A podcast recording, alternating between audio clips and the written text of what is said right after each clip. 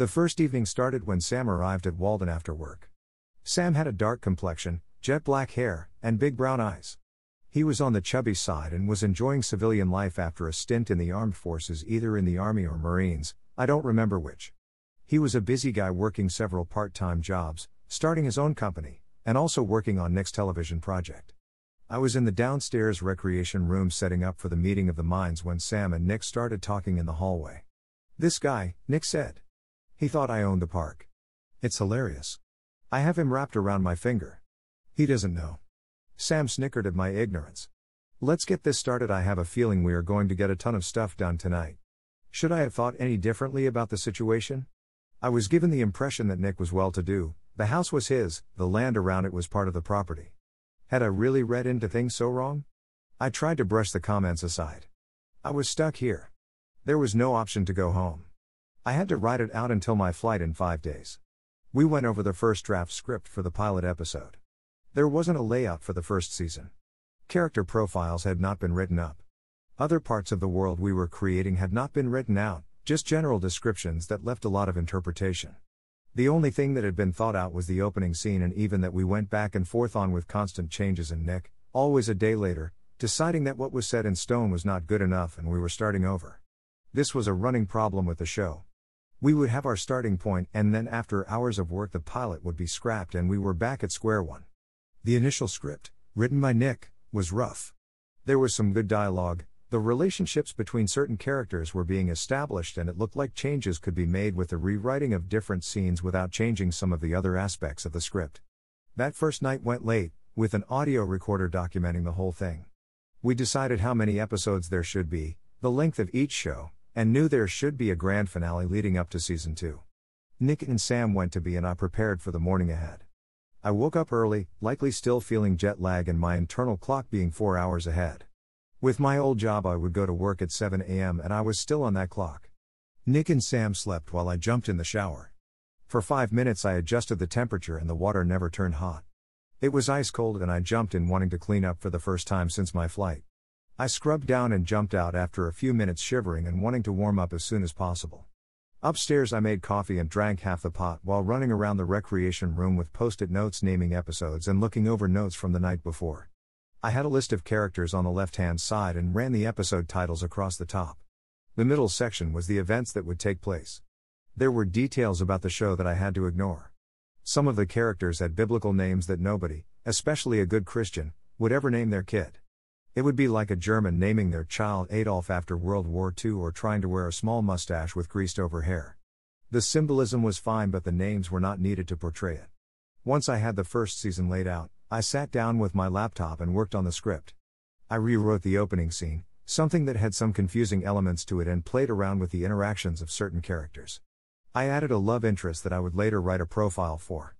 There were other things that I added and subtracted, and for some reason, there was this idea that was supposed to be overlooking all of it about something that happened a hundred years before. Tying everything together wasn't easy, and in the end, it never worked. When Nick woke up, it was almost noon, he woke in to find the season laid out, a script sent to his email, and half a pot of coffee upstairs.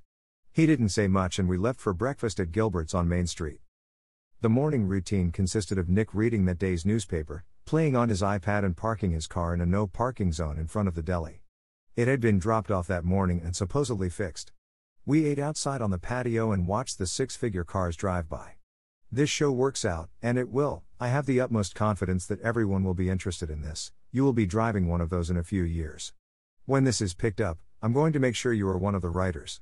How does that sound? That sounds nice, I replied. I had already done my homework. I knew that when companies bought projects like this, it was all or nothing. They would do with the script and characters as they please, they brought in their own writers, and in the end, the person who created had little or no say in the project itself. I didn't tell Nick that I knew this. As we went to leave, there was a puddle under the car, and Nick spotted it right away. I crawled on my hands and knees and touched the oily liquid. The red tinted smudge on my hands told me again what it was. Your transmission is leaking, I said, seeing a look of fury on his face. That fucking cocksucker. He told me this was fixed. I'm going to ream that son of a bitch. I want this shit fixed today. People looked around as the flurry of words escaped his mouth. We hopped in the car and drove back to Walden to wait for the car to be picked up again. If there is anything you want to see, you can take the mountain bike. Nick was being the optimist, I think. We were miles away from anything, and Seattle was a ride over a bridge. I hung out at the house and worked on the project. I should have been working on my next book, but decided it was best to keep those projects completely separate. I worked on the character profiles, and we would have much to talk about that coming night. This was day two in Bellevue, and we were already ahead of schedule. Little did I know that everything would change in the near future. I roamed out in the woods by myself, traveling the trail and finding deer tracks and other signs of life in the middle of town. My phone had been sending me notifications all day about push likes on Tinder because I forgot to turn off the app while out of town. Apparently, I was a hot commodity on the West Coast. The only good thing about it was knowing that if things in Kalamazoo continued to go downhill, I had the option of starting over somewhere else where women actually wanted to meet me. This was a complete change of pace from the back and forth messaging with the sudden disappearance of the people I was talking to and never having a date from the app.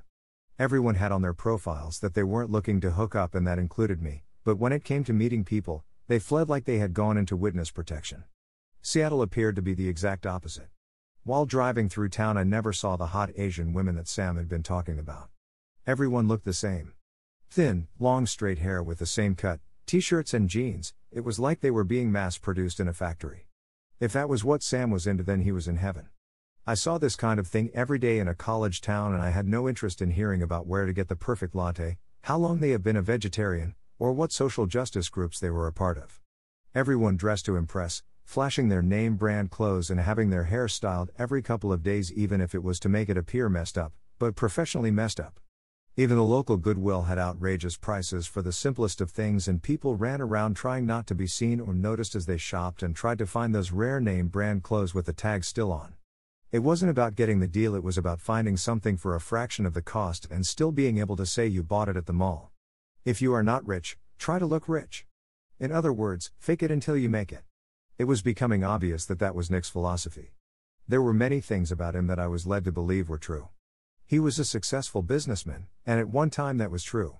He didn't own the house we were staying in, instead, he managed the property for an investor from China who bought it for the rent money. The car, while it appeared to be a future classic, had the usual problems of any lemon.